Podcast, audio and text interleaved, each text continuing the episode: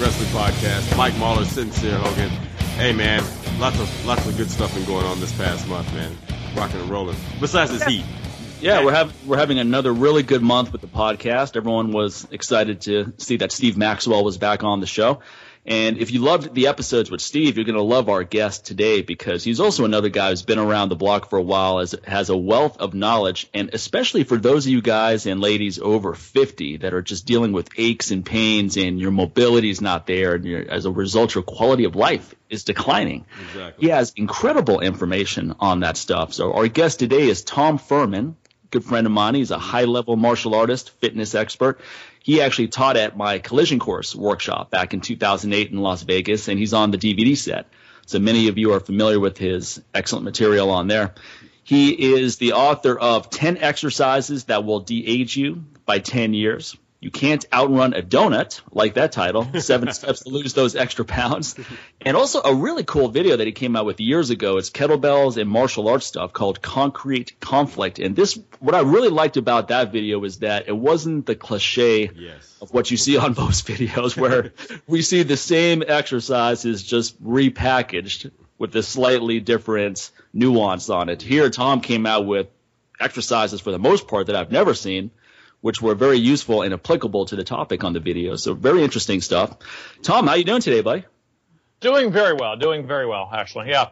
Nice you- time to do the interview. and, and even and even more so, if you look on Collision Course, look on that DVD, t- you'll also see a part where Tom slams me on a mat.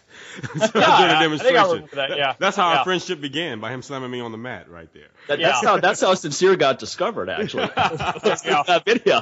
People, Yeah. Sincere's a smart guy. Anytime someone asks for a volunteer to come to the front of the room, Sincere's Yes. like, man, I know people are. I know Roger, Mike's brothers, filming this Yeah. thing. I'm going to be on that video. Yes, sir. And here we are today. Sincere's on, Sincere's on with every instructor. They're sincere, demonstrating something. Yeah, create opportunities, man. You know, always be the guy that sits in the front of the classroom. That was always me, the nerd. Wave your hand. Yeah.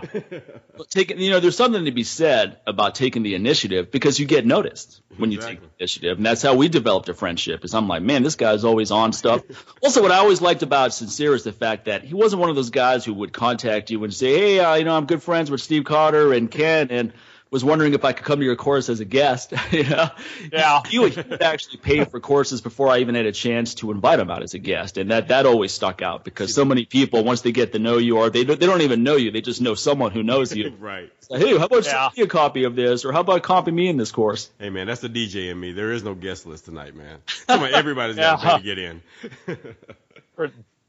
No, but I've worked with Tom a few times, and what has always stuck out to me with Tom's material is his excellent mobility work. And we taught a course in Fort Lauderdale actually in mm-hmm. 2010, and Yeah. as I took people through the kettlebell stuff, I noticed that Tom was paying very close attention to people's movement patterns. And then he tailored his presentation around that right on the spot, which is a good lesson for those of you to learn who teach courses, is that a lot of times you will have an idea of what you want to present, which you totally have to just whitewash once you get to the group. Because you see that maybe people mm-hmm. are more advanced than you thought or way less advanced or they have mobility issues where certain things you wanted to teach are just not going to work anymore. But one thing that all of us can improve on is mobility work, improving our joint health. What do you, what would you say, Tom, is, is we get a lot of questions from guys over 50, men and women over 50 who are looking for material to get healthy. What do you think are the unique things that people in that age bracket are really looking for? Um, not getting hip replacements, not getting things like knee replacements. So they start using patterns which aren't probably as they get older and heavier. They change things, change the way they sit, change the way they stand. So if less they can do what we all basically all of us use is like the, the five or six basic functions of squatting, hinging, pulling, pushing, and, and bracing. Let's use the words bracing unless they could do those, something is going to be um, wrong. It's like not having your car aligned or something like that. Right. So, so a very similar process is it. It doesn't take that much brains to take like an athlete. It looks cool, but you get an athlete find out something they don't do well and make them do it. If they're tight in the hamstrings, you give them to a ballerina for a couple months. Ballet is magic, or or like a yoga instructor. And if they don't weight train, and you see this pretty tough physical specimen and you put them in, make them weight train, you get these great results. And the secret then is weight training. So with mobility, as you age, getting people to accept the fact when they're going to age, their aging is a process. That's the, they're going to be the, one of the next books. But aging is a process. Getting getting old is a choice, and um, goes back to that saying. Um, we don't stop playing because we get old. We get old because we stop playing. Right. And and it's just simple things like getting up and down off the floor, taking the stairs, carrying your own luggage, things like this that people slowly over decades stop doing.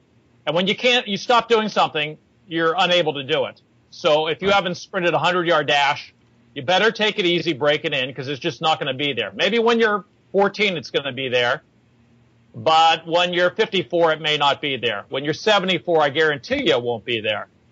So it, it's what you maintain. Then you have to figure out what, what do I want to keep? Like, how much money do I need? Do I need a billion? Do I need a million? Or do I just need fitness to jog around the block, play a game of golf? There's nothing wrong with that. Not everything has to be the CrossFit games. Sorry. yeah. So, so is, is, you're aging. Are you satisfied with playing a good round of golf and not aching too much? That's fine. You, are you going to be competing in uh, MMA at uh, 60? Probably not. So, so the point being, let's hope not. yeah. So, so let's test. Let's challenge what's acceptable and, and hit a good level for that. And if you want a little bit more, you know, someday you may be in the Expendables 14. yeah. Well, what do you think are the here's here's a here's a question that actually I think would be interesting is what do you think are the big mistakes people make when they're younger, which contributes to a lot of these issues they have to deal with when they're older? And let's talk about fitness enthusiasts. Um, they're not prepared for the game. Not you know, there's a genetic lottery, and we're not all winners. Right. So we don't all come out of the womb with like Herschel Walker's genetics, and um, unfortunately, that's a real sobering fact that you don't want to hit in your teens. That you're not the prettiest, you're not the strongest, you're not the right. toughest. You know, it's it's very sobering when you're in your teens and you get your butt kicked, for example. And that could be on a football field, be in a street fight, it could be in um, you know, in a basketball game. Like uh, a guy jumps up and he stuffs it. You're like, wow, I got to play this guy. Could be at the senior prom. You know, right, right. So uh, a good example is that we're a collision course, and yeah. John Hines had uh, everybody line up, and he had them jump. And then he goes, look at these people and tell, them, tell us what's going wrong here. And a couple women were getting in valgus collapse. Their knees were close to touching when they landed. Right, right. So he, he went through corrective exercises to change that. That never happens in a soccer field, women's field hockey, basketball, football. You just play until something's yeah. broken. Right. Yeah. And when you're real young, you have enough growth hormone pumping through the body naturally, you're probably going to heal from it. Right. But there is a price to be paid because if you get unfit, that'll probably be the same spot that gets injured again. So it isn't hurting your back once, it's hurting it that fourth or fifth time that starts to creep up on you. Yeah. And, and really that's, that's, that's a really important feature is they say I have bad knees and they tell you, well, we have a friend, um, Eddie Kovas, Green Ghost, who used to uh, sure. put his workouts up. And Eddie had, before his knee replacement, had 12 knee operations. Wow. So there was no squatting. There was no squatting. There was deadlifting and there was everything else, and he's an animal. So, I mean, his workouts are legendary. And, but he found a way around it. Now, if he had to go back and say, would you have done something different? Absolutely. Who wants a knee replacement? right. Right. And, and also, in athletics, if you've dealt, with both of you guys have dealt with professional athletes, it's like, fix me, I want to go play. They don't fixate on the injury, they fixate on competing and being who they are. Whereas as I walk around in civilian life, people really want to be validated through injuries.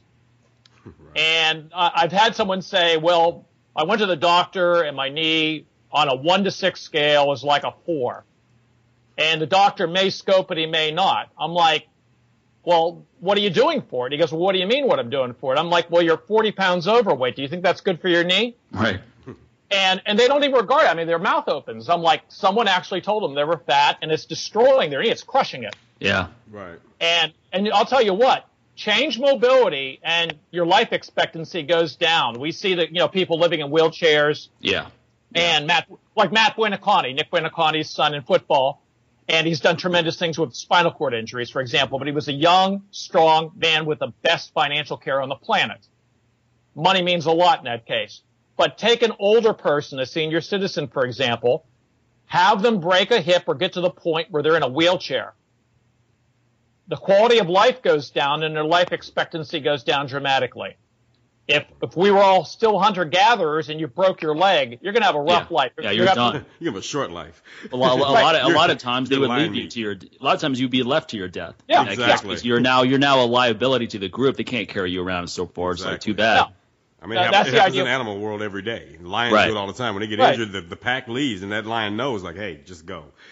yeah, yeah. Right. So, so Right. essentially, it's it's either you're going to live near a stream and fish somehow, or or you know you're never going to heal and you're going to be left behind. Right. Well, we're a, we're a caring society and so forth, and giving society, and we protect people and all that. But the quality of your life changes. If you've ever hurt a knee or an ankle or a foot or your back, your life changes. Yeah. And could- what it could is, be- it could be even minor, Tom, where you just Yeah. your, your back could be stiff from a bad rep of a deadlift gone Yep. gone bad. Yep.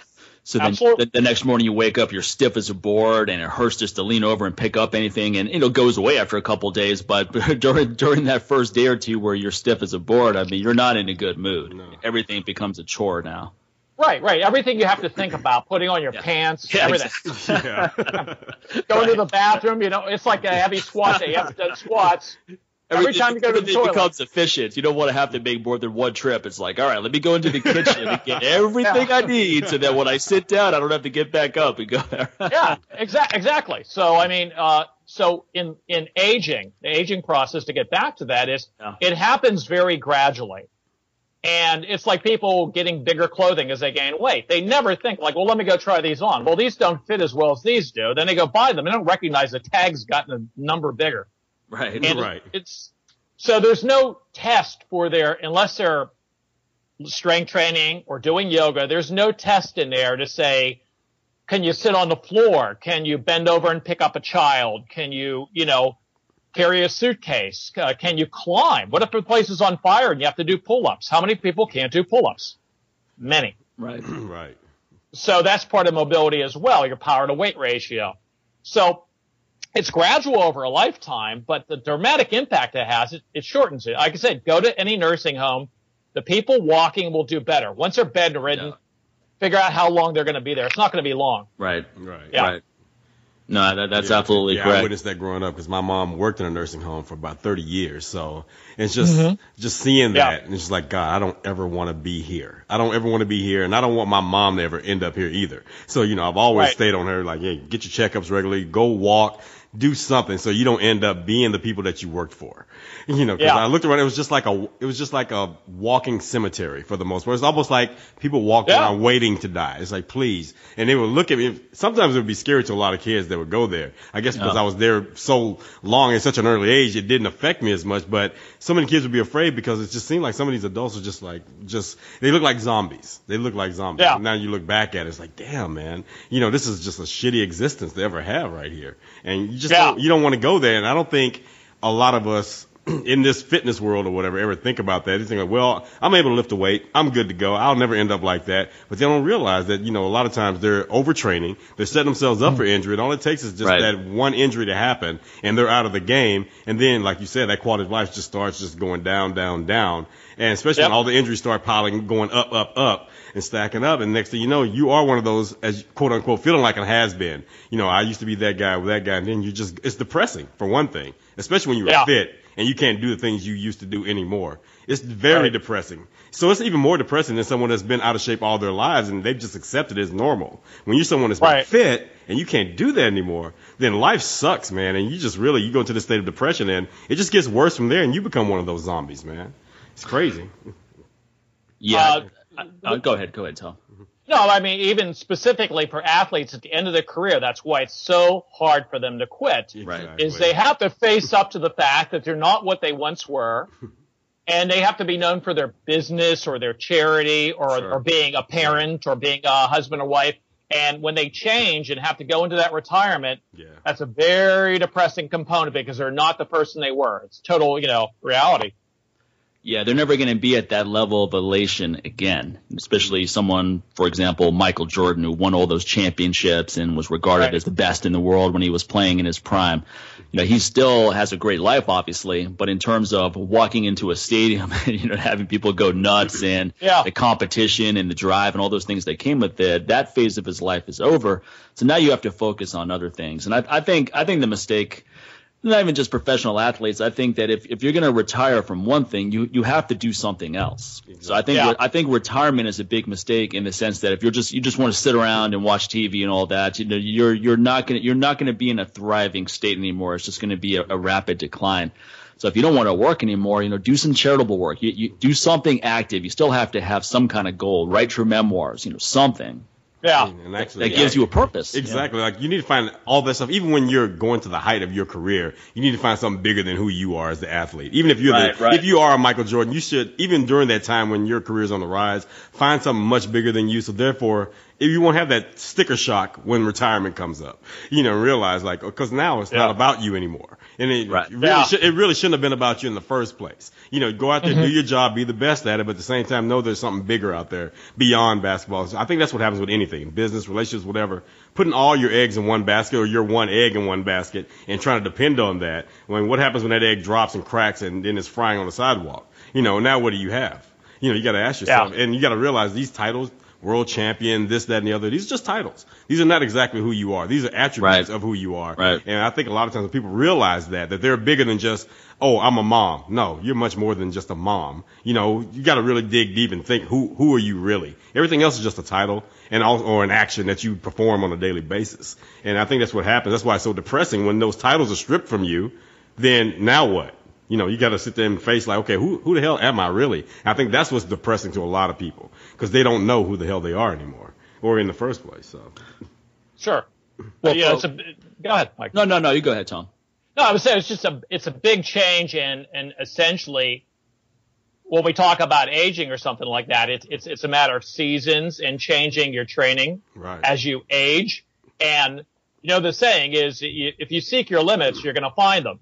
And and, and you know if you're going to it's a 500 pound bench press, you're going to find a punter. Well, are you willing to pay the price? And that's what they always say in sports: Are you willing to pay the price? Mm-hmm. Right. Mm-hmm. and and maybe 20 years after that that's not such a good price maybe you want to take up tennis and your shoulders ain't working too good you you can't live life with one foot on the gas one on the brakes but you could certainly use both modalities at the same time and use them in concert with one another right. and learn to back down and take off and probably the best athletes were the ones Ted Williams and those guys were sportsmen. They go out sport fishing and hunting and things like that in between. They had, like you said, a plan B.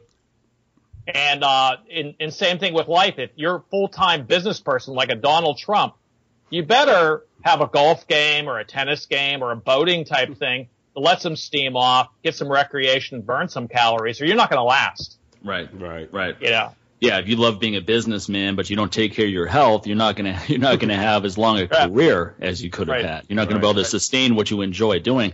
And I think that that's a good point right there. Is even if you don't enjoy mobility work and training and all these other things, if you do those things, it will allow you to enjoy what you do like for a much longer period of time. And that's what I mm-hmm. try to get across to people that are really into heavy weight training, such as myself, but they don't mm-hmm. like doing the mobility work. They just completely slack on it. You, as you said, Tom, you get away with that for a long period of time. Yeah. But then it catches up to you. And when it catches up to you, it's much harder to correct it than it would have been if you actually had a more preventative approach. Yes, it's kind of like a loan shark. You can keep taking all those loans over and over Right. and over, but eventually Yeah. you're gonna have. You can say, "Hey, I don't have it today, man, but you, give me some time."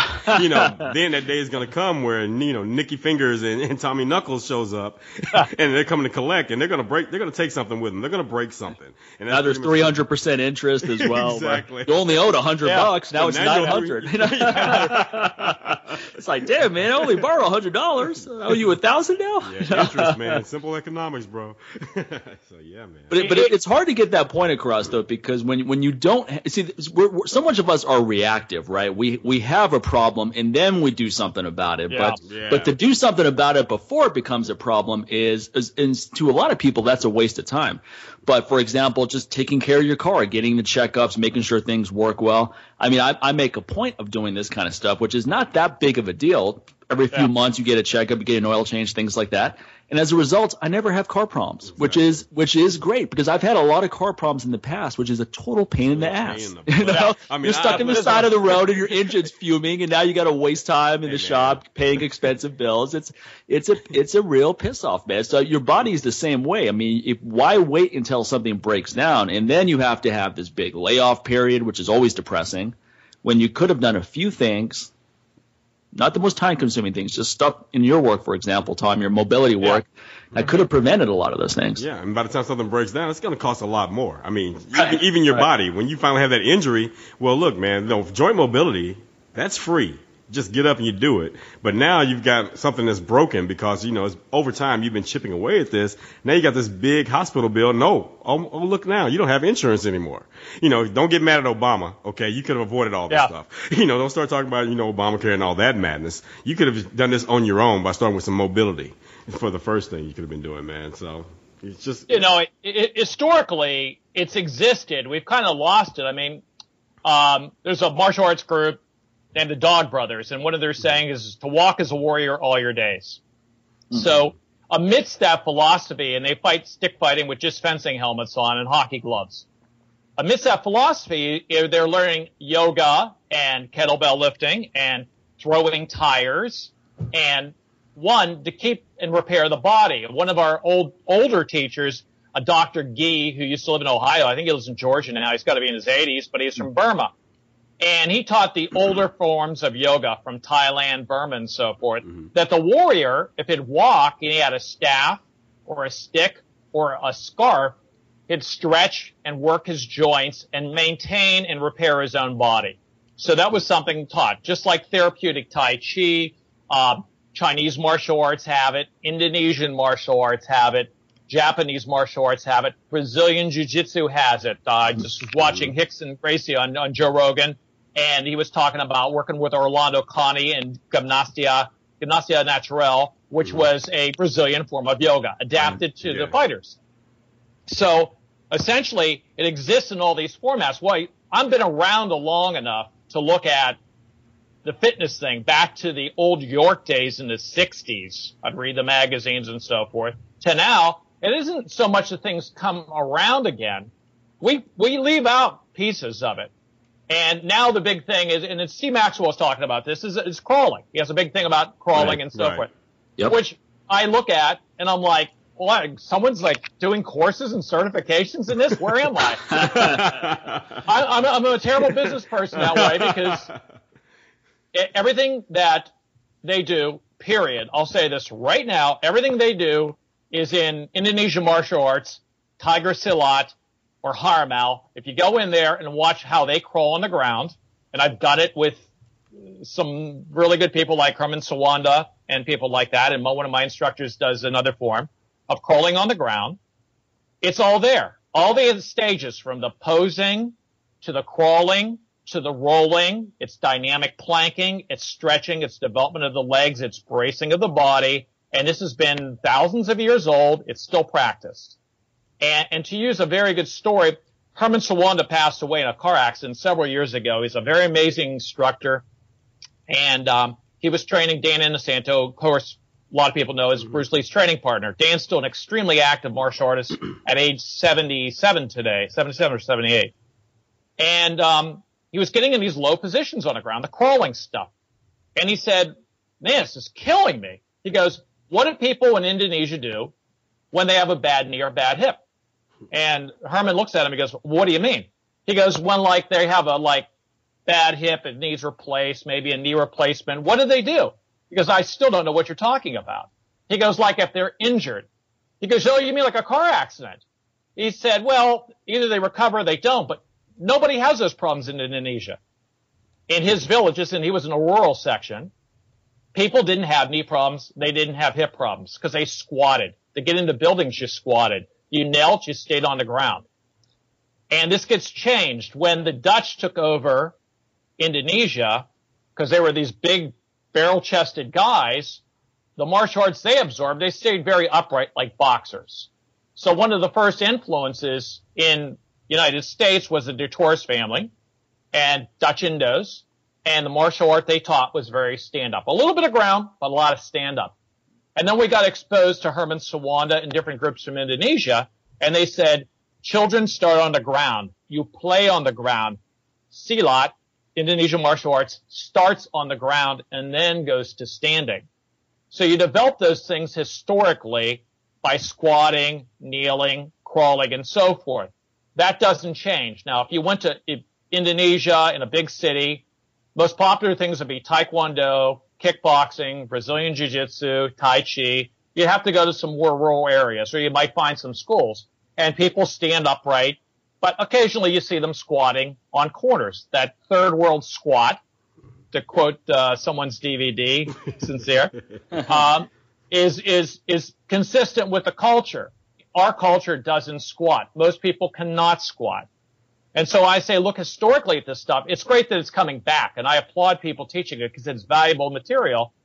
But it, it's it's when they say there's a certification coming out, I, I mean they, they find this hilarious well, certifications it, are getting really tiring. Yeah. Period. Right? It's, one, it's probably God. one of the most annoying things in the fitness industry is certifications because it started off with a few organizations, companies that had success with it, and now everybody's trying to do a certification on everything. And it's yeah. just it's a it's an easy way to charge five times more than you would for just a regular course, right? right? So if yeah. I if I teach a weekend course and it's not a certification, you know maybe it'll be five hundred bucks. If I if I call it a certification now, I can take the price up to 1500 and people and you're probably going to get more people you know? Yeah, yeah. You're going to get more people who are willing to pay three times as much because they want a piece of paper. It's like i can i can, I can, I email you, you, a piece of paper. Yeah, get, in fact i'll email you. You can just sit there and print out the pdf if you need a piece of paper just to prove that you were there. But you know what? The best piece of paper how about use that credit card receipt that you use yeah. to pay for the course? There's a piece of paper yeah. right there because that's the only one that matters. You know why? It's called a write-off.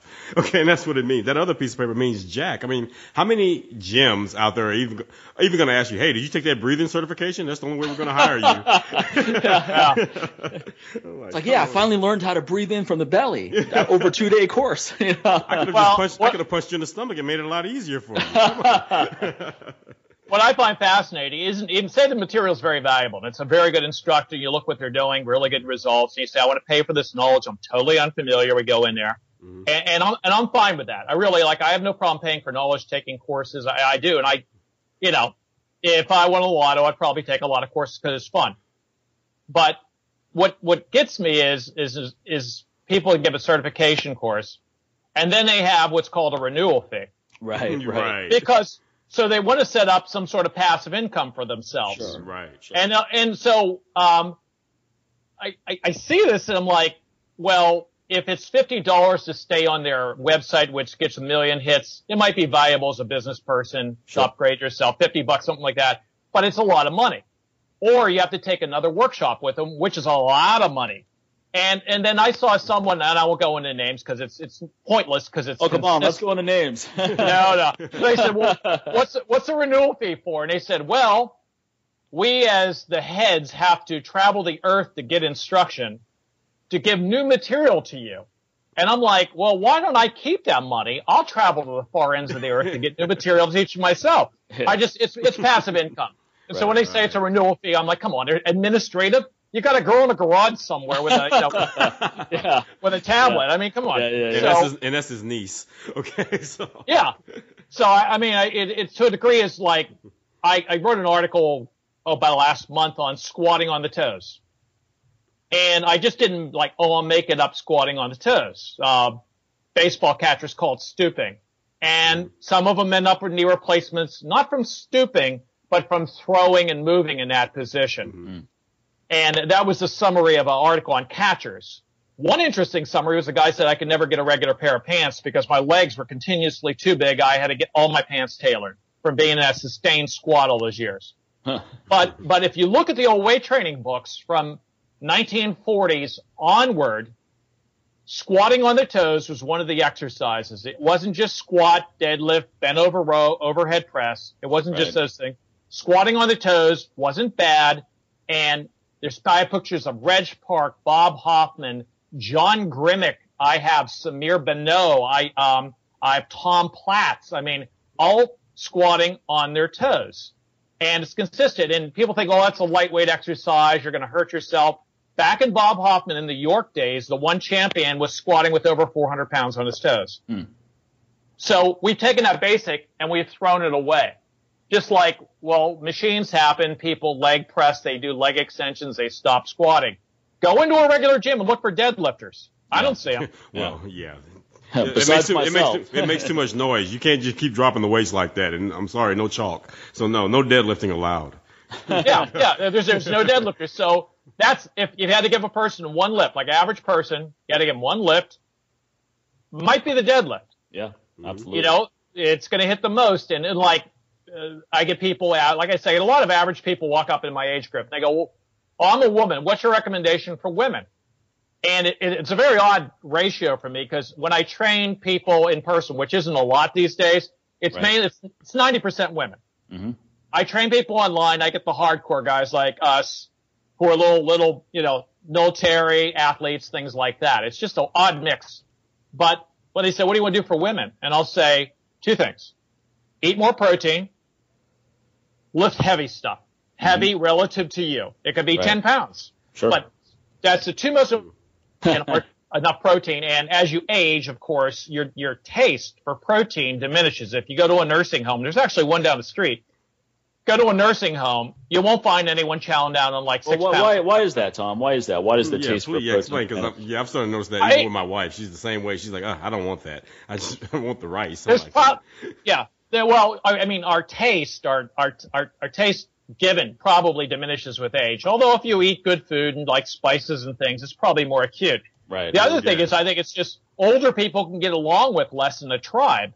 So while you had the young warriors at like 15 and 18, because the Warriors were very young in those days, chow down on a ton of protein, give it to the young people because they defended the tribe and hunted for food, and the older people will probably sustain themselves on less protein. Right, mm, right, right, right. That makes but, sense. But, and and I just you're not going to stuff protein down people's faces, but getting used to eating a good. I mean, people will order pasta with chicken, say. And I'm like, well, get two chicken breasts and a little tiny bit of pasta. And there's nothing wrong with the pasta just get used to really filling yourself up, the, the satiety and so forth. You're not going to go want to eat something in two hours or four hours. Right. You're, you're going to be satisfied. And when people, I had someone tell me recently, oh, I have to eat every two hours to the point of obesity. I have to eat every two hours or I get a headache. I'm yeah. like, well, you got a lot of problems. Right, right, right. That's a clear, clear indicator of poor health is yeah. That right there. Yeah. if you have a, a, a, clear sign of health, as we talked about with Robb Wolf when he was on, is when you can have a good meal and that sustains you for hours, where you're not even thinking about exactly. eating again. And a yeah. good meal, you shouldn't even be thinking about food for minimum four hours, and ideally right. six hours six or hours, so. Yeah. yeah, yeah, yeah. I mean, that's that's the standard. I, I eat like twice a day. I'm not active now. I used to be in the theater business, very, very active physically. Right, right. Mm. Now, now it's writing, occasionally training people, telephone calls, stuff like that. So I can only have to eat twice a day sure. to main, maintain a weight that I had in high school. Right, and, right. But, right. I'm satisfied. And I mean, Robb's a friend and I pound the whole paleo idea of cavemen and we go into Whole Foods that are cavemen food. But Rob, I, I eat a very similar diet. There's nothing wrong with the diet. It's, it's the ridiculous historical claims around it I have a problem with. Yeah, I absolutely. With, right. right. But I agree 100% with base your meal off a good pe- amount of protein and vegetables and greens and so forth. And you really probably don't need as much bread, pasta, pancakes as you're eating, unless you're running marathons, and then you might get away with more of that. Right. That's appropriate. Right. Yeah. So the, the, lack of cravings for, for protein, Tom, that's probably heavily correlated with just lack of activity, right? I mean, you're not you're not sure. doing anything intense, you're not breaking anything down to the point where you're not getting the signals that you need the the fuel to rebuild, or you need those you need protein to rebuild from the activity you just did. So I sure. think I think that's a big ch- chunk of it right there. I mean, Clarence Bass made a point of saying that it's it's not that your metabolism goes down as you get mm-hmm. older, is that your activity levels right. go down. as Yes. you get older, and then subsequently your metabolism goes down as a result of the activity level going down. And we see that quite a bit. I mean, you brought that up just now with as people get older, often they're encouraged to be less active. It's like, no, just sit down. I'll take care of that for you. exactly. Oh, I got know? that. I got Don't that. get up. Don't get No, up. no, I'll do I got it. But you know what's Yeah. funny? They treat the, they treat children and, and older people the exact same way. Hey, sit down. Sit down. I'll get that. Yeah. Be still. Yeah. Be quiet. Be still. Don't move. you know. So it seems like everybody's like in middle age or whatever. They're the only ones allowed to move around. But those Well, I are the I ones saw- that are the most saw- unhealthy.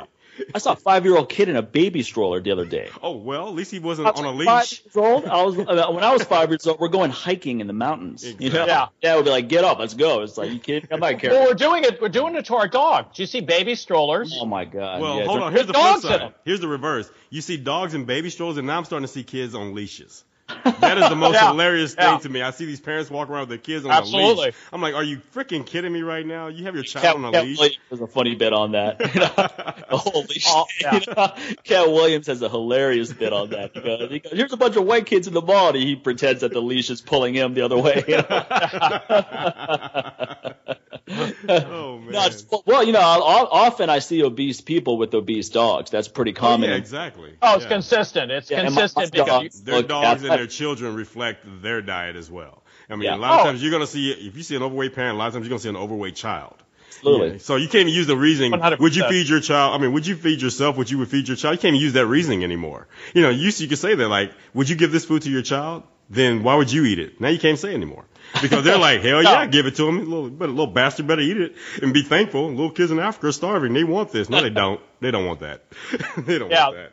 The little kids in Africa will take all the gluten they could eat. Trust me. exactly. And guess what? They'll still be thinner than you. Okay? Yeah, they'll be healthier. They'll beat you in a marathon any day of the week And too. if they're So, I mean, Maasai, that's- they'll that's- jump higher Most, than you. most Africans live on something called ugali, which yeah, is and, basically and cassava, which is nothing but just starch. Yeah. With Yeah, cassava and yeah. bananas each day, especially in Kenya. and you don't and you don't see any obesity among those people. no. No. Despite their grain heavy diet, you don't see any obesity whatsoever. There goes And they the can caveman squat. theory. They can do Well- full squats too. exactly. There goes the caveman theory on that one. To my, obviously, yeah. obviously that's a different set of ancestors. So there, therefore, your paleo diet doesn't work for me than my brown skin. Well, well, uh, just just that whole thing is we we wouldn't have we wouldn't have survived as a species if we were that if, if we just couldn't adapt if we if our ability Yeah. to adapt was so poor. exactly. we're, we're we're the most adaptable mechanism on the planet, the most resourceful at the top of the food chain. And, and somehow, uh, something I was thinking about talking about is, and it's something I'll be writing about soon, is we're a cake and eat it too society. Right. And we're talking about how bad the food is, that manufacturers of food make food bad. And they try to blame high fructose corn syrup, a, you know, a aspartame, sucralose, which is complete nonsense. It'd be difficult to kill anyone with that stuff. I've tried. But, but, but, but, but the fact of the matter Heard is, about heard that about you, Tom. yeah, heard about your stock So- gig there. yeah. So, so the thing is, that, there's there's someone locally who pisses me off here as a kind of a medical huckster, You and his said, tricks with aspartame. well, he said he'll he'll quote he'll say aspartame is a neurotoxin, and I'm like every picture you've taken of a woman on Facebook has Botox in her face, right, right. which is is one of the deadliest neurotoxins on the planet. absolutely, yeah. So um, it, it's it's a cake and eat it too society where we could be driving outside of Vegas and go to one of those big gas stations they have, Sure. and we could basically make a full meal, Re- reasonable meal, not the one we really want. You get like a lean cuisine, get a nice cup of coffee, get a couple protein bars, not a bad meal, get you to the next stop. But and, and that convenience comes with a price. So you could also go in there with ten bucks and buy ten thousand calories. You could buy double donuts, you could buy ice creams, Sure. all that stuff, and a big Slurpee and go out and have 10,000 calories and the convenience of it. So we're somehow being critical of the abundance and convenience we have with the best medical care on the planet here. Right. And then saying, well, I don't believe in doctors. I go to my acupuncturist or my energy doctor Yeah, yeah. and and uh, I, uh, which I have huge problems with that. And then food, the food supply is bad. The FDA is bad. The person fighting the most against the FDA, and I'm not going to name names again because they're going to catch up to me, is vitamin manufacturers. And they'll say we don't need the FDA. Why? Because they want to produce and make claims for anything possible in terms of vitamins. Sure. And they want to get wealthy. And if you look at most supplements and look down through the label, you'll find that one ingredient they all have. It's called greed. They, they can't make enough money. I mean, it's when people say big pharma, I say, well, big nutrition. Oh, I don't know, Tom. I'm, I'm just I'm looking at my T booster right now. I don't see greed on the label. I don't see greed on any of my products. Where is it? Hey, hey, there you go. See?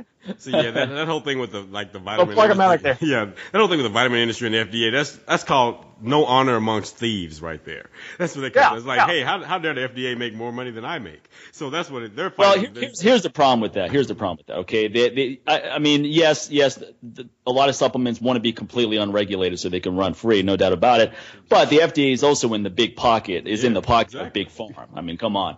So I mean, the big farm and FDA work hand in hand, and and I do Yeah. have a problem with. But the- remember that supplement supplement companies have lobbyists too. No, you're absolutely correct. Yeah. You're Right, right. and That's, it that's is why I so- said there's It's a big, it's a big racket all around. Yeah, like, like you I said, said, this comes down to a no, no honor amongst thieves Yeah. amongst, amongst both of them. You No, know, no. it's- Yes, money yes, I agree with that. There's a lot of money to be made, no doubt about it. There's, Right. there's Yeah. gonna, greed is going to be a, a huge factor, and the best interest of the consumer is not going to be top of the not list. at all. Right, right. But when we have advertisements on television, and this is a new phenomenon because growing up, we never had advertisements for, For drugs, to go ask the doctor about. So well, why why am I seeing an advertisement for a drug to go bring up to my doctor? That's my doctor's job to bring that up to me if it's something I should take. That's like well, Why- a client showing up, hey, let me suggest some exercises for you today. You know, that you can run through the class. Like, wait a minute, you coming to me with with programs? I walked into a doctor's office. He's like, "Hey, I saw a commercial. I saw, you know, my mood's been kind of off, and I saw this uh, commercial during Law and Order about antidepressants. Uh, can you tell me more about that?" Yeah, you know, here's here's a little known fact. I, I was in the theater business nearly 30 years as a technical side and um, stagehand, and in, part of that job is when there's big conventions in town, you work audiovisual. Right. So it went from being slides years ago for doctors into PowerPoint now. So there, it's it's gigantic operation. It's mind-boggling to see all these meeting rooms going. And then in Vegas is, of course, the capital of that, and Atlanta is very big, and Orlando. Yeah. So I would attend a lot of medical conventions, and um, the meetings sometimes weren't just about the medicine; they were about marketing. Mm. And this whole trend, for example, in dentists, and this is 1983 maybe, was they were changing from they go in and pull out five teeth and you just die, you're bleeding in the chair, and you don't want to go back to the dentist, to the whole mentality of nickel and diming you to death and say do a little gentle cleaning and a little x-ray, then come back and get a little touch up and come back. So rather than a, a, a fast dime, you got a slow nickel. Right. Right. And, and what is when you attend these things, there are marketing seminars. So how does a chiropractor market his business? How does a dermatologist market his business? So it's the same thing with the drug manufacturers because we did Pfizer down here. How do you present Pfizer, which is their number one moneymaker is Viagra? Sure. How how do you market this so it's not embarrassing? You make it fun pill. You put attractive people up. Same thing Coca-Cola does. Right. Right. And and so you're seeing these drug advertisements, and you're going to walk in and write it down. And the poor little old ladies have the problems. Walk in, written down, and hand it to the doctor. And the doctor's, yeah, we're aware of this, but one of the side effects is dryness of mouth or coughing, or you can't have it because your cholesterol's high, or something like that. But it's it is, like you said, no honor among thieves, and everybody. Either you level the playing field by not having lobbyists, then find some other way. Right. No, but but the, the Viagra one's an interesting one because what they did is change a lot of language. You know, before Viagra, it was called impotence, right? When you had that issue. Yeah. After Viagra was erectile dysfunction. Commercials where it's like, hey, are you ready to finally go talk to your doctor about this? You know, Yeah. you're just Yeah. like this guy. It's okay. Go talk to your doctor about it. You know, Yeah, they make them sexier. than make them. he's gonna go get them after work. And then Yeah. uh, Cialis, you have a couple where they're in separate bathtubs. it's Yeah. like, well, I'll tell you what, if you guys get in the same bathtub, might you might not need to tell. You know. yeah, they they did not hire the good adver- the best advertising company apparently. You know. yeah. So yeah, it, it's very interesting, and it's all part of the aging thing. It's, uh, look at HRT nowadays. Right, right, right, right. Um, it is just booming down here is booming. oh, it's booming Oh, yeah. worldwide. Yeah, yeah, worldwide. yeah, yeah, and um, I mean, they got Groupon accept- specials for it now. I mean, you, you see it on Groupon now. I'm like, are you kidding me? like you're getting half off of that? Come on, man. So yeah, It- it's, booming. Abs- it's absolutely, and what, and the, the amount of people who aren't qualified to do it is astonishing. So the average Hmm. person, just like fitness, they read Zumba, lose 30 pounds, look at the Zumba instructor's ass. I want an ass like that. They join. They don't go to Mike Mahler workshop. They don't go to Sin- Sincere's workshop and so forth. They hear Zumba, see the advertisement attached to it, same thing. HRT down here, you have radiologists. Yeah, that's doing, unfortunate. I want some of those Zumba girls to come to my work. yeah. I mean, how do I get them to come to the workshop? we still have some spaces open for them in September. You know, We've been trying to fill up the last several spots with them for our, you know, our course in September. Where are they? So, so I mean, it, it's all part of the aging picture. And as the baby right. boomers get older, the advertising's thrust towards that generation, which is the biggest generation. And it, it, it's interesting to watch it change. It's it's certainly in just it, that's why I find the I, expendables. I think I think the I think the key is finding the balance there, right? I mean, TRT is useful for some people. You know, Yeah. it's, it's overprescribed right now. I don't I don't disagree with that, but for some people, it makes a huge difference when their their hormones are out of whack. They've they've tried natural approaches. They're not rejuvenating anything, so now they resort to that, and all of a sudden, it's a life changer for them. And they feel great. They got that spark back, and so forth. So I mean, it, it, I think it's finding the balance of of, a, of of what's what's useful and what isn't, not over medicating, are s- taking certain supplements when they're useful, but not in the place of doing the larger picture. So it's it's finding that balance. I think I think the mistake a lot of people make is, especially with supplements, it's very it's it's very easy to just take everything under the sun. You know, if you read an issue of Yeah. Life Extension magazine, I always I like Life Extension and I like their magazine, but I often don't encourage the average person to read it Yeah. because Right. if you do, You gotta be very you're going to think that you, man. that you you're going to think you need to buy 20 products every time you read it. yes, yeah.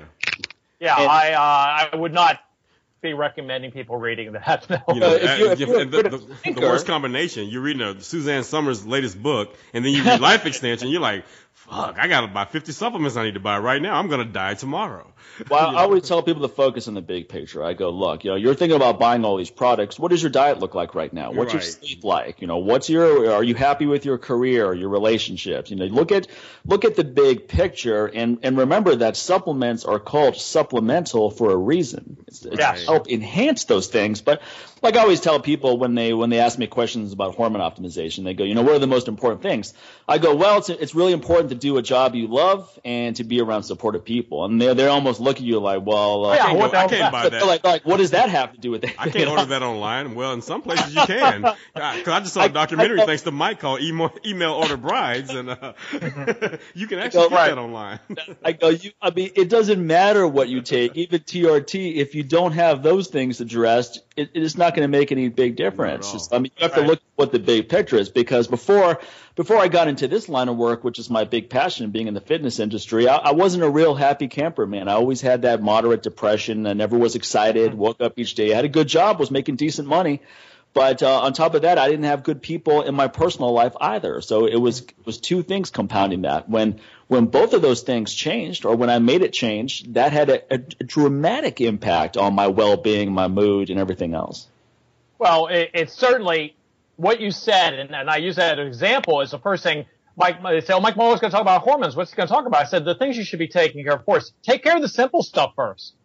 I see it all the time. Right. Guy says, "Oh, I'm tired. I fall asleep on the couch. Oh, get your hormones checked." I'm like, "You're 50 pounds overweight. Yeah, exactly. Crap. You know, you, you you sleep. You look like Bane when you sleep. You got a mask on when you sleep. look and sound like that. No, but that's also a good point, Tom. Is the fact that someone Right. someone is really overweight and they're going, "Where do I get the hormone testing done?" I go, "You don't need to get it done."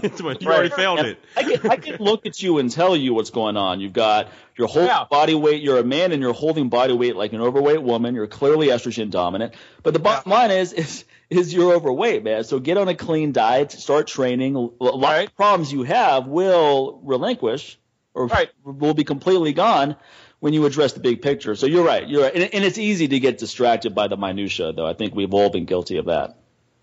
Well, it's it's funny too because the average person, the advice you need to give the average person, the program's pretty simple. Right. When you get a more sophisticated athlete, you get a guy into bodybuilding or for real performance, they like to nitpick and micromanage things. They Sure. have joy. Like I have a guy out in LA now, I've had him a long time, and he's into bodybuilding. He's not gonna be a bodybuilder, but he likes the lifestyle. And he, we might, we'll talk about micromanaging, the difference between toasted sesame oil and macadamia nut oil. on foods. Right. So, so I'm like, you know, come on. I mean, it's not a big issue. We'll discuss it, but he likes, he likes that game. He likes, well, what difference between like, like uh, grass-fed beef and corn-fed? What's the, you know, I'm like, it's not really, at the end of your life, it's probably not going to make a whole lot of difference. Mm. You know, measure your protein, measure your macros, get your sleep, show me your sleep every week on your, that's what it counts. But they like to micromanage. The average person that just stop shoving things down their pie hole and move around more, that solve all their problems. Right. And, and it's really, literally that simple. Move more, eat less. You heard it years ago. Sure, you can adjust the macros and get the protein and back it up with some supplements and fish oil and things like that. That's, that's, that's well known. But Sure. the fact of the matter is people just don't move enough. They expect magic to happen in a short way. It took 20 years to put on. They want to take it off in 20 days. They, they don't know the difference between weight and fat. They'll say, I want to lose some pounds. So, well, you want to lose some fat. They say, oh, I don't care where it comes from. Oh boy. So, so, so now you have this long education process Yeah. Right, and, right. and a lot of people, it isn't even short attention span theater. It's whatever person they spoke to last is an expert. Well, so you spend with a, last, yeah. Right. So you go with a dear friend and you talk to them for hours about what to eat. You go to the grocery store, maybe you cook them a meal, you sit down with them, talk to them. And then they, they come walking in. They go, Tom, you're, you're going to love this. I go, well, what's going on? I said, I was at the gas station and the guy next to me said, you know, Sure. like the amount of like, uh, stoplights in Las Vegas is correlated with, you know, the rent or something. It, it's, there's, Right. you can make, yeah, you can make those things. They're just, they're very bad, but they're very persuasive Sure, sure. population studies like, oh, the Japanese don't get heart disease. Sure they do. It's, it's dishonorable to say in Japan that you supposedly had a heart disease, like a stress oriented disease. I'd rather have like a stroke in the brain, say it was stroke, cardiovascular incident slash stroke, because having a stroke is an honorable disease, meaning you're using your head too much. Yeah, right. So the cause of death is, is, is, is And, and then there's other and then there's other problems out there, such as some of the highest depression levels, especially Yes. among the youth.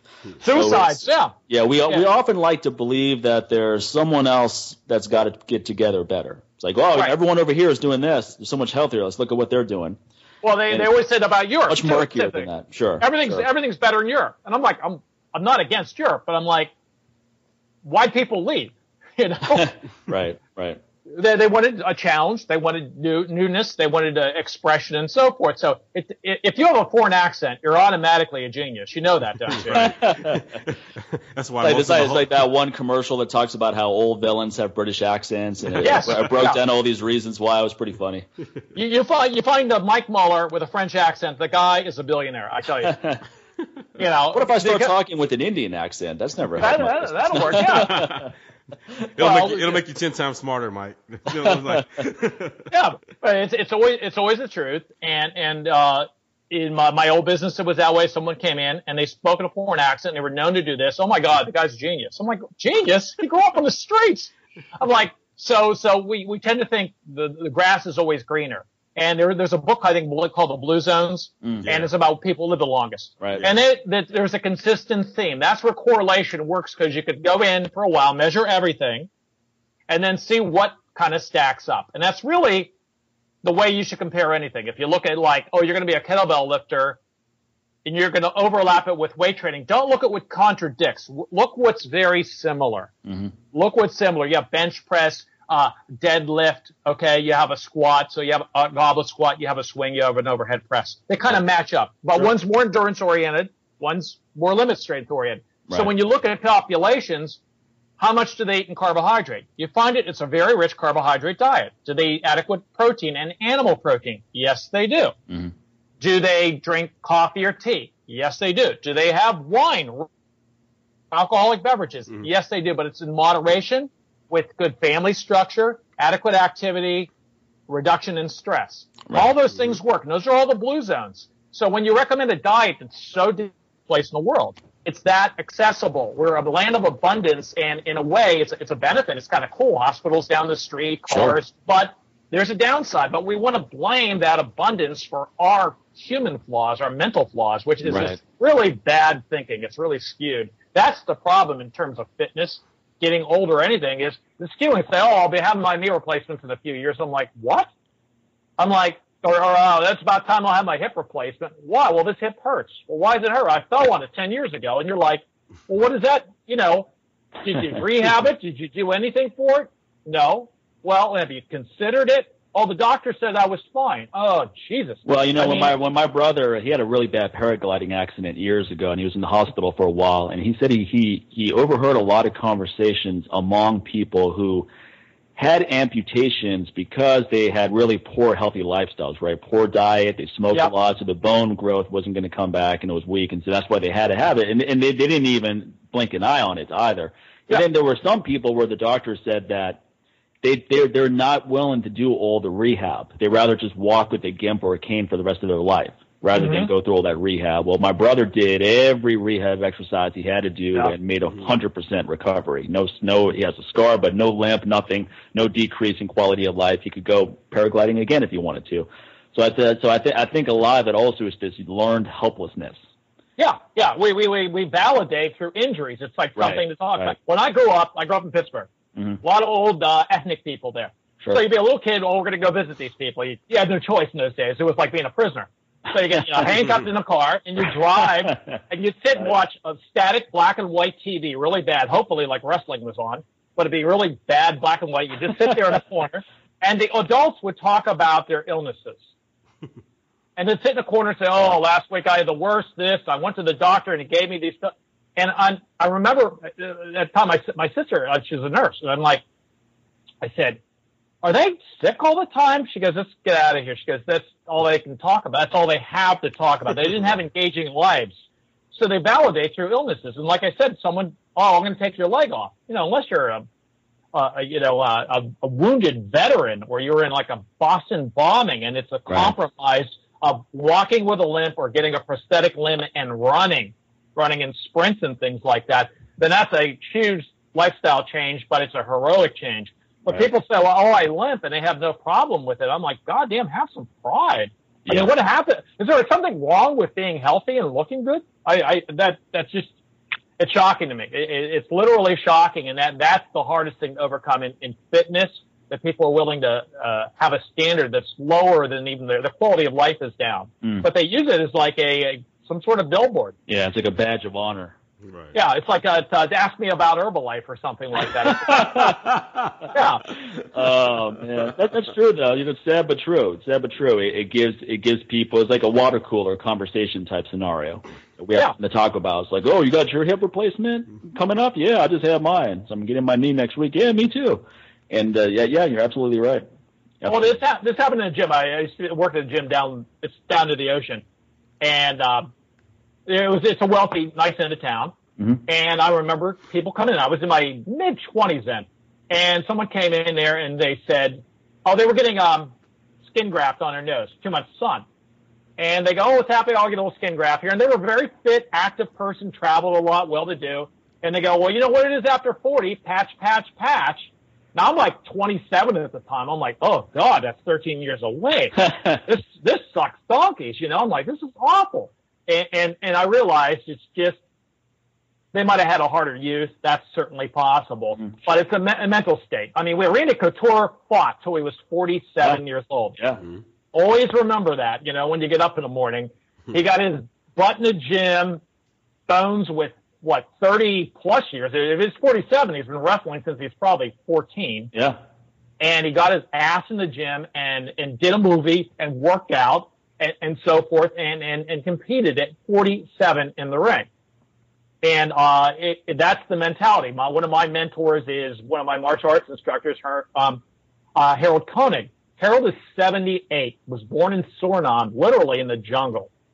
And he has been boxing since 1957 still hits the bag every day, still skips rope, does Indonesian martial arts. Uh, he's a master drummer. He is a master flamenco guitar player. He is a hypnotherapist, a PhD in social psychology, speaks seven languages, and I would put him in an over 40 boxing match with anyone. And he's about 150 pounds. Hmm. And, and, and it's one of my, and just dear friend, deeply spiritual. And, and that is my motivation, the way he can move on the ground. He gets down on the ground, crawl, he'll eat you alive. He'll eat you alive. And he just doesn't set mental limits on it.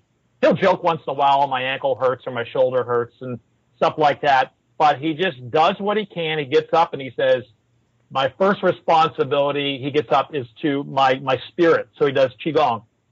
Then he plays the guitar a while. He says, secondly, I'm a musician. That's good for my heart and soul. He plays his music. Then he goes, then I am an athlete. Then he trains. Then he says, I'm with my family. He goes, I have to have those first things intact before I become a man of the family because that's who I am. And that's what he does every day, every day. He's a remarkable man. And the fact is when I have people like that to look up to and, and are always excited about the next project, that's, that's true. That's true healthful aging like I said, the old part's going to be there. He's well, not that, that's such an important point in the fact that we, it's important that all of us see examples or be examples of that as well for other people.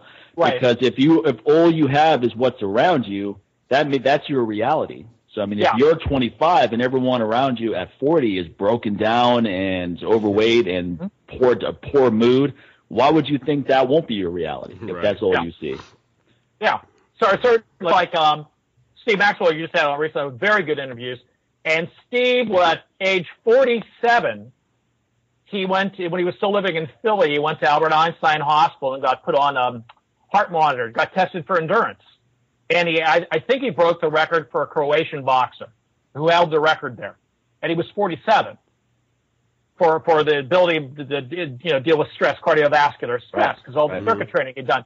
So most people at 47 wouldn't even comprehend it. He looks upon it as a challenge at that age. Right. There are appropriate challenges for him now. His travel schedule, working out. You adapt your training as you age. You become, you Well, I mean, one, one thing about Steve is he has very young energy. Yes. And when you talk to Steve Maxwell, he still has that that kind of gleam in his eye about learning stuff and Yeah, about that curious, experiencing he's still that yeah. curious child. That curiosity hasn't died. And Yeah. I think that's where, when the curiosity dies, everything else in your life follows soon right after No, that. it's, it's, it's so, true. When, you, gotta when you're hanging out with yeah, when you're hanging out with Steve, you don't feel like you're hanging out with someone. Like when I first met him, I was I think I was only 28, and Steve Yeah. was 48, something like that. And he's a, he's a fun guy to be around, man. You know, you didn't Yeah. you felt like you were hanging out with someone your age because he's got that real youthful energy. he it was a funny. I, I met him in San Diego, and we were on a beach. Walk up. Hey, from Steve. So I start talking. So next thing, I got the wooden knives out. We're disarming each other. Not true story. Yeah. And so they go lunchtime. We'll go get lunch. Yeah. So Steve was in the real low carb at the time, and so was I. So we had, we walked in and to a little little bar. So plaza. It's like a surfing thing there, like where you could surf on land. Believe it or not. Hmm. So we walk into this little bar, and we had a duel over low carb food. So he said, "I'll take two Chivas burgers, no buns," and I said, "Make mine turkey burgers, no buns." then, then he says, "Like Diet Coke, ice." I said, "Diet Coke, no ice." and, and, and yeah, yeah, we, And- we, and let, us be honest, Tom. You said no ice just to be a little bit different than Steve. oh yeah, yeah.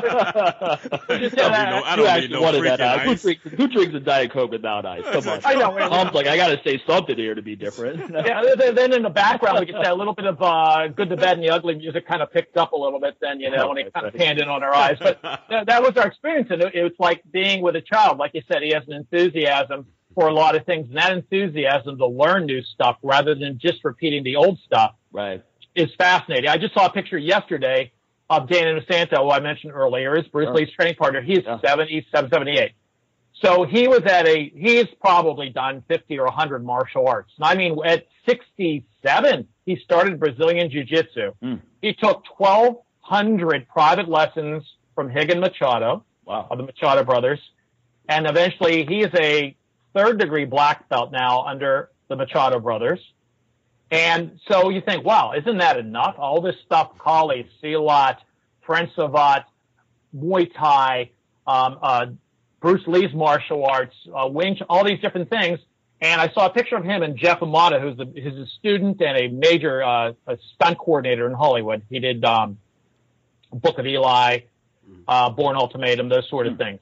Um, Jeff Imada and he were at studying Russian martial arts with Martin Wheeler in Beverly Hills.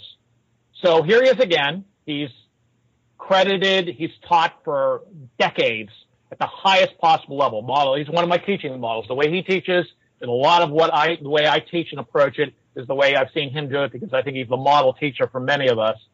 And, uh, he's taking Russian. He's starting as a beginner. Go in there. Okay, kick my ass. Come on, move me around. Hit me. I want to see what it feels like.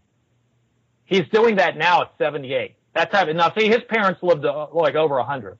Hmm. So he has a nice gene pool and he's taken a share of injuries. He's fallen, hurt. He had a bad back for traveling so much for a long time and he started, he cured it with yoga.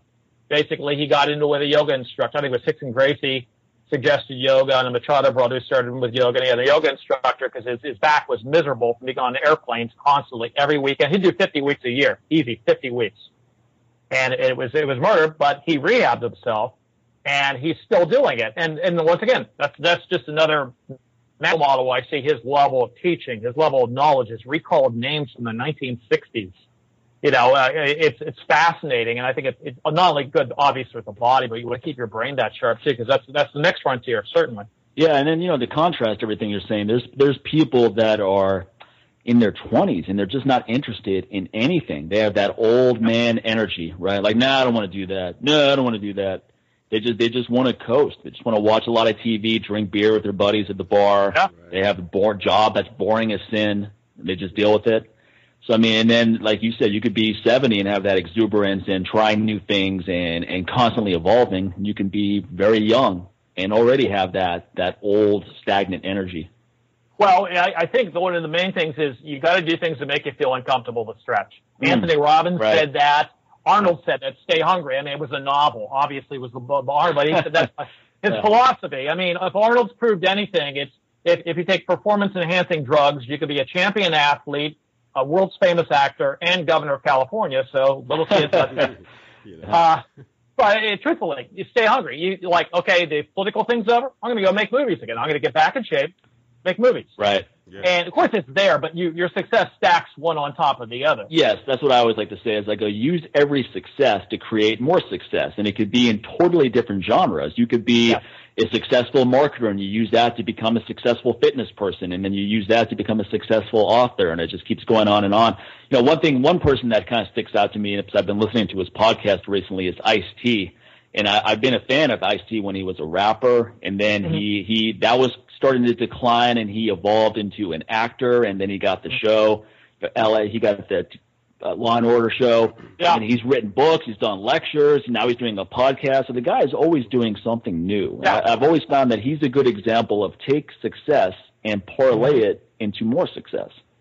I, I like what he, he showed back when he was in. I saw his show. He was in the military and so forth. How it basically saved him and this and that. Right, right. But but and I, like I said, I wasn't a fan before. I'd seen him. I saw actually he showed up on my theater where I worked one time, wandering through. But um, what I noticed watching the show is his observational skill, and he, he looks at things no matter what, whether he's doing it or his wife's doing it. And His ability to pick out and discern details that Hmm. make the difference is extremely powerful. Um, she is that uh, clothing line Coco called Licious and and instead of delicious licious. So they they fly out to Vegas and they or they're in the big plant, you know, big hot plant. So a guy comes by with a box, her rep puts it out, breaks out the the pink things in the book, picks it out, and she's oh these are wonderful, they're wonderful. And he picks up, looks at the label, and says the label says Lickus. I said what? They missed the letter. The letter the label said Lickus. Change all the labels. And I was like, wow, that's that's Ice T. That sums up why he's he could pick out those details on the fly faster than anyone in the room. That's part of his success. Mm. And and I it's, it's in fitness. You like I give you guys this. So here, someone's going to squat. You say, okay, here. Immediately you walk into a room and you're going to pick out pick apart their squat, their deadlift. You're going to pick out where they stretch a hamstring, where their neck position is, where their arm position is. Those are the details you learn with experience that make Right. you successful and get successful students who don't hurt themselves. And it's the same thing in any type of, of, of like football players. Watch fights. The guy's hand should have been here, should have been there, Right. and things like that. That that it's uh, either you can learn that skill, you can be born with that skill, and certainly it's probably a little bit of both. yeah, Yeah. Absolutely. So Tom, what are you working on right now? You said you were before we started recording today. You said you're working on a book. Yeah, uh, the book is going to be called. I, I stole a little bit of an old '70s exploitation movie title. Oh yeah. Uh, uh, it is called um, Bamboo Gods, Iron Men, and Rubber Bands. now, what's So- this all about? Well, it's basically the modes of training to fix body parts. I go through all the body parts Hmm. and I find things not only the developmental, but the developmental to help things. Some things need stretch. They're very difficult to stretch. Something needs strengthened. I go through the theories of stretching and then I add some of my own theories in there, how to use them together and about strengthening these ranges of motion. And, um, the title, Bamboo Gods and Iron Man was a movie where, um, some guy got married and went to Hong Kong and he got a magic amulet and his body was bulletproof. Okay. And he finds a little Chinese sidekick. So there, there's your bamboo gods. So I like that part of it, but it kind of expressed what I wanted to say. Bamboo gods being I, I bring an Asian flavor, and a Southeast Asian flavor is like my background in martial arts. Iron gods, a little bit of the weight training, obviously, and rubber bands means obviously we use jump stretch bands, we use tubing, things like that, but it's just it's such a cheap apparatus. Things right. don't have to be simple. Things work. Barbells sure. work. Kettlebells sure. work. Chinning bar works. Right. So so fundamentally is I always want to keep, you don't need magical certifications. You don't need magical equipment, expensive equipment. Everything's pretty cheap. So I, am setting the book up like that, but what I, the example I use is growing up, maybe grandpa said, you kids get in the back of the truck. We're going to go down a bumpy road through a meadow or field. And you got in and you sat around the edge of the truck bed and grandpa hit a pothole.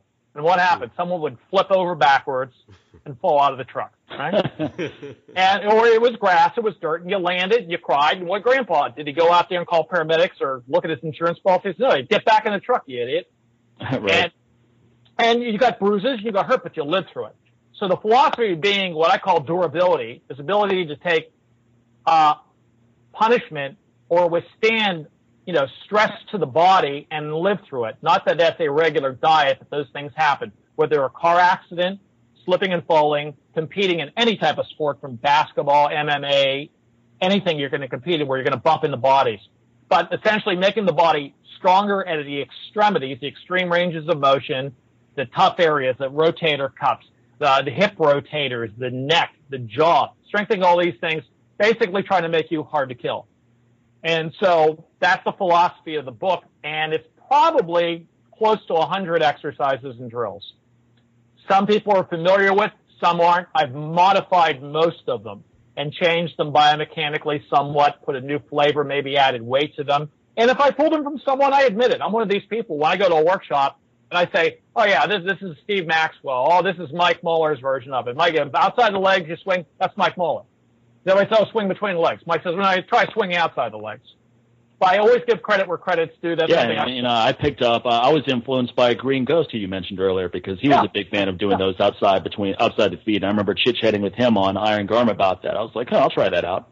So yeah. I, I actually made a point of giving him a plug on my video with that. So I mean, I, that's that's an important thing too. I think is to to give credit where credit is due. And I think a lot of people realize that they don't realize that that just makes you more credible, not less yes. credible, because people are going to find out stuff and they're going to go, "Huh? I thought you I thought you said you said you made that up, and I right. just did a little research, and turns out this guy's been doing it for ten years before you did. How come you didn't give him credit?"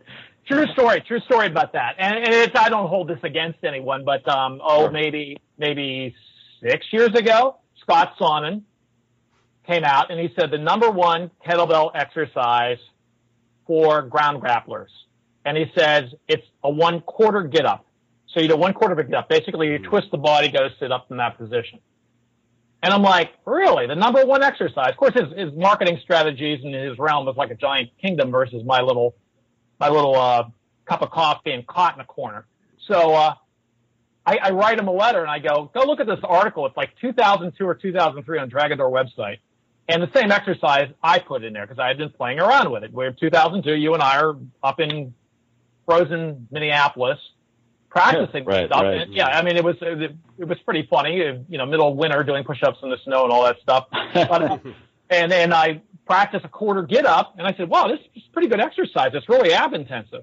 Yeah. So I wrote it. I wrote it. You know, Paul was like, write us articles, write us articles. Of course, you want a lot of material for the website. It's great for the website, great mm-hmm. for the company. Sure. But but but it, it got your writing chops on. All of us got our writing chops there. Yeah. And so I, I wrote an article and I included it. I gave it to Scott Sonnon, and and you know, it predates him by a long time. And he, he just looked at me. He just wrote me back and said, "Well, I guess great minds think alike."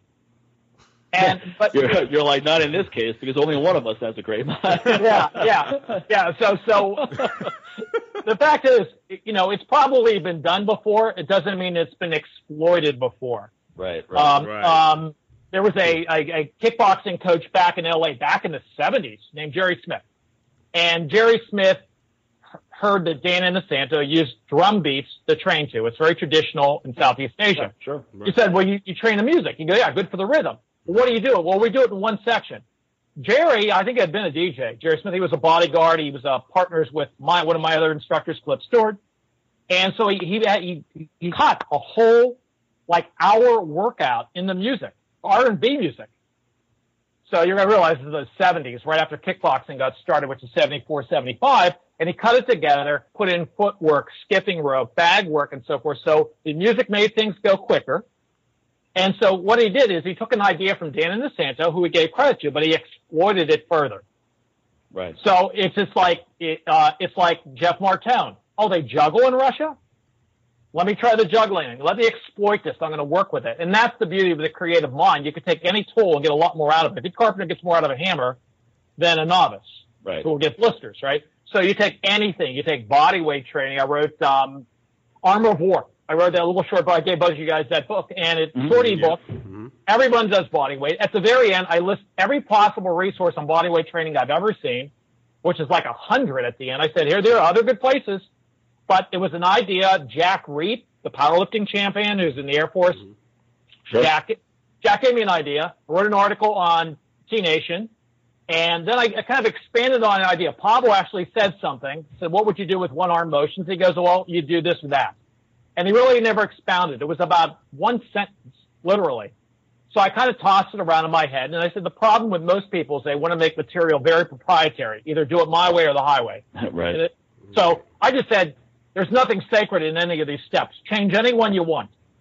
So there's like eight or ten levels to each body weight exercise. Go through.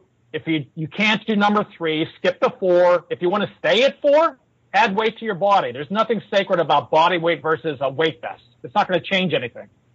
And, and so that was like the innovation is I ran with the idea of body weight training. I didn't try to discredit weight training as it, as convict conditioning did and say weight training will hurt you. I said body weight training doesn't have any posterior activity like a deadlift or a clean or a swing. So I said you have three choices. You you could swing a kettlebell. They're they're a lot cheaper than they used to be. You could use a jump stretch band and do good mornings, or you could do a deadlift program, which I, I put one in the book. And and so rather than make things magical, I use the line all the time. Mystery holds more attention than logic. right. And, and if you make things mysterious, things like horoscope and Reiki and all these things pop into your life, certainly people are going to be attracted because they're promised magical powers, but all they get is smoke and mirrors. Right. And, and, and, and so one thing like we have in common is when we teach the material, you don't want to make it magical. You know, you, you want to make be, be real, back it up with facts and back it up with works. So I, I mean, I think that's a very consistent theme, and I, I try to be real about things and not. It's really hard to write copy when you don't want to sound like a um, uh, A one of the dick. ads on the. Well, I mean, yeah, you know, it's that's the either thing one or the other. Yeah, it's either over the Yeah. top or you you'll end up saying Yeah. somebody that's trying to discredit those over the top, and then everybody's thinking, oh, you're just a hater. You know, you're just angry. Yeah. So it's, it's Well, one or like- the other. You know, you're trying to decide. Exactly. I, th- I think the key with writing ad copy, because it's something you have to do. A lot of people like to say, well, if you just put out good material, you don't have to market at all, and that's just not true. No, that's not true. you have to market. You have to. You have to put out great material, and you have to market well. They're both Yeah. hand in hand. Yeah. Um, and then even if you don't, if you market well, you're going to get your better material out there to more people. But the Right. thing, the thing with with ad copy, I always I always like to think of myself as the consumer. Like, you know, what am I going to buy? What am I, what what would I be? What find appealing? Because I don't like over the top nonsense either. I don't like Right. these supplement ads where you've got like the best, the most wanted box in town. it's a, it's a, it's it's the supplement box right between some girl's legs, and she's got this Yeah. look at her face. I go, you know what? This could be Yeah. a product, but just because they marketed it like this, I would never buy it because it's so Yeah. over the top. It's so stupid. Right, right. Why, why do you have to market it this way? But but give people all the information they need to make a purchasing decision. Mm-hmm. So if this product does this, okay, give them all the information they need on why it works, what the benefits will be, customer testimonials, et cetera, frequently asked questions, and then that way they they have everything they need to make a purchasing decision. Right, right. And then, you know, what when we look at testimonials, and they are effective, considering in business you put testimonials up, and the more powerful the person giving the testimony by far, the, the more powerful it is for you. Sure. But in terms of real evidence, scientific evidence, it's it's it's anecdote. It's it's worthless. But then you have to go back and think, Right. what does the average public do? They don't go to PubMed like I do. They don't look at PubMed and read PubMed. They believe their neighbor saying, buy a Ford, a Ford will do you well. So you have to maybe learn to speak their language and you have to make those compromises as long as you keep, you know, kind of be honest about it. If, if they're extreme promises, you're, they, they sound fantastic. But if they're sincere in, in their approach and so forth, you can put the testimonials are valuable because it's basically a referral system. It's a buddy referral, you know? Mm-hmm. Well, I think a good way to, to keep yourself with some integrity is don't don't try to sell anything that you haven't personally benefited from. Mm-hmm. I mean, if whether it's a workout video, is that the way you train? Whether it's a, a nutrition information ebook, is that the way you eat? Is are you selling supplements? Do you use those supplements? Do you, you're teaching kettlebell workshops? Do you even use kettlebells in your own workouts? You know, Right, I mean, right. so you keep a certain level of integrity by promoting stuff that you have personally benefited from, rather than, well, you know what, that guy's got an affiliate program. Let me just add that to my website, make a few extra bucks. yeah, I, I just I have a hard time with uh, people. Oh, you've been approached by you know millions of supplement people, multi-level marketing people, and I mean, uh, how you could put your heart into that is just beyond me. Even I, I've been offered to like don't, do- don't even get me started on Oh, the, boy. the whole MLM, Tom. That, that's another podcast right there. Yeah. I, I did one. I did. Uh, someone locally asked me, so we're going to do a, a health and fitness expo. I'm like, not big on it. So, Okay, well, what's going to be there? And I, I, I swear on my kids' lives, they said we have someone doing body wraps, and we ha- we we have a palm reader there. And I said, I'm not going to do it. I said, you got to, you're kidding me. I said, it's a joke. They said, no. And the person who sold the body wraps was way overweight, and that was their business. So they work. I'm like, really? They work. really? I'm like, I was like, I was like, it, it was insulting, but then, you know, once again, is I have to consider the source and not, I, I get very, not offended by that. I get real pissed off. My anger gets up when people do that. And then I just like, consider the source. Don't be harsh with them. Just say, no, that's probably not an appropriate place for me. Then leave the place and then you can make fun of them all you want. right. Right. You know, because it's insane. Well, I mean, that's the power of no, right? I mean, when you when Yeah. you first start off, I mean, you're just trying to get opportunities. You're trying to get opportunities. Sure, you, sure. you get to a point where more opportunities are coming than you want to actually pursue or engage in, and most of them are not worth pursuing. So then you you spend a good amount of your time just saying no to things. And Yeah. you- like you said, you can be polite about it. You don't have to be like, "Screw you! How dare you even come to me with that?" Yeah, You know? yeah. Just say, "Hey, no thanks." Move Yeah. on. You know, that's the end of that. I, I think I think I think the way again that I think what will legitimize you the most, whether it's our industry or another industry, is are you a product of the advice that you're giving? So if you're talking about how to be more mobile, how mobile are you? Right. If you're Right. talking about how to lift a, a heavy deadlift, you know what can you do? If you're Yeah. talking about how to live a fulfilling life, you know what kind of life are you living? So I mean, Mhm. if, if, if you're the product of the advice you're giving, that Right. that will really validate you. But at the same time, if you somehow contrast that advice, now that's people are going to look at that. They're going to go, well, look, you're talking about how to be, how to how to you're talking about how to lose fat and and be strong, and you're a fat ass. Know, that's Right. that's obviously going to invalidate you. or you're talking about how to lift heavy weights, and your your abilities are beyond or, or way below mediocre. Right. You don't have to be the strongest guy in the world, but if you're talking about how to be strong, you have to have you have to have some abilities that the average person is going to find impressive, or or above average people are going to find impressive. I, uh, I, I saw Udo Erasmus, who, uh, Yeah, sure. They had him on the show. Yeah, okay. I saw him um, several years ago. And do I expect a guy walk in with a tap out t shirt and big guns and tattoos? No. But he's slender, he's energetic, he's sharp, he's a Oh, yeah. fit Oh, man. And he has a recall that is amazing. He's articulate and, and he's funny. And that's the guy I wanted to listen to. Yeah. Like, I mean, he doesn't have to come in with a tap out t shirt and sucking down protein That drinks. would- In, in fact, if I see the guy with the Yeah, tap out yeah, t-shirt, exactly. I'm going the other way. I'm not listening to So that we guy. don't we don't want to see Udo Erasmus in a tap out t shirt and No. tattoos. Uh, anyway, that would be kind No, of funny. No, yeah, but and then the funny, but that's what I look at now. If, if I in similar circumstances, I've seen people sell diet aids, fitness, and not be fit. They don't have to be a monster. They don't have to be the best of the best. I've seen them be unfit and try to pull it off, and it looks insincere to the people. And no, everyone's been so nice to saying, well, why do you carry weight? Uh, no one's done that. And, you know, maybe me in the back of the room, but I, I just think you're a product of what you do. You should represent what you do. But totally, if you're coaching though, people do pay you for your brain. You have to think about this, like Angelo Dundee couldn't box, but he could train Muhammad Ali, Sugar Ray Leonard and so forth. So you're actually paying him no for doubt. his brain. No doubt. So there are, there are coaches at certain levels where they don't have to be, uh, you know, they used to deadlift 700 pounds, maybe not so much anymore. But that, that, that's fine though. That's Absolutely. a good thing. You know, we all age, we all change. If you had a, uh, you know, 100 mile an hour fastball and you're teaching kids how to pitch, that's, that's a valid thing and so forth. So, but yeah, you're absolutely right.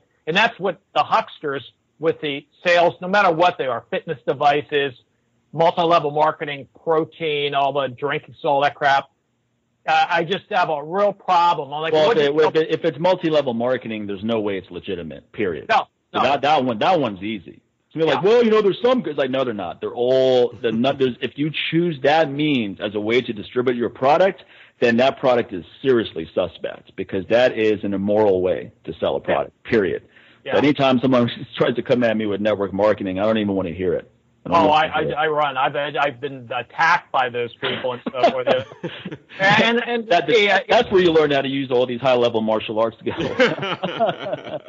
yeah, yeah. It's, and what's when you start avoiding networking meetings, and I mean regular oh, business Oh. networking, where you pay five bucks, go in, you get a little name tag and a drink.